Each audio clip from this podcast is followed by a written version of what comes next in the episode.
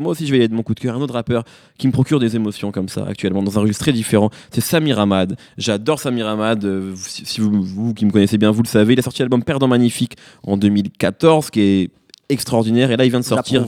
Il vient de sortir un nouvel EP qui s'appelle. En gros, là, il a euh, très rapidement, il a créé deux personnages qui sont lui en fait, Jovantae et Ezekiel. Il vient de sortir le premier EP de donc, quelque chose qu'on imagine comme moins, au moins il y aura au moins deux épisodes. S'appelle euh, Un amour suprême, qui est le nom du groupe de Jovantae et Ezekiel. S'appelle euh, Un amour suprême, The Jovantae EP. Et en fait, Jovantae et Ezekiel, c'est lui. Les deux personnages, c'est lui. Ça a l'air très chiant comme ça. A en fait, c'est super bien. le mec.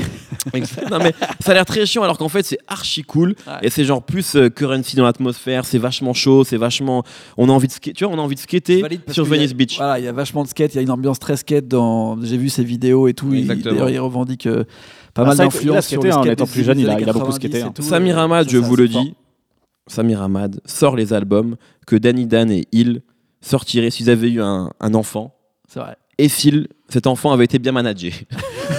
Ce qui n'est pas toujours le cas de Il et Danny Dan.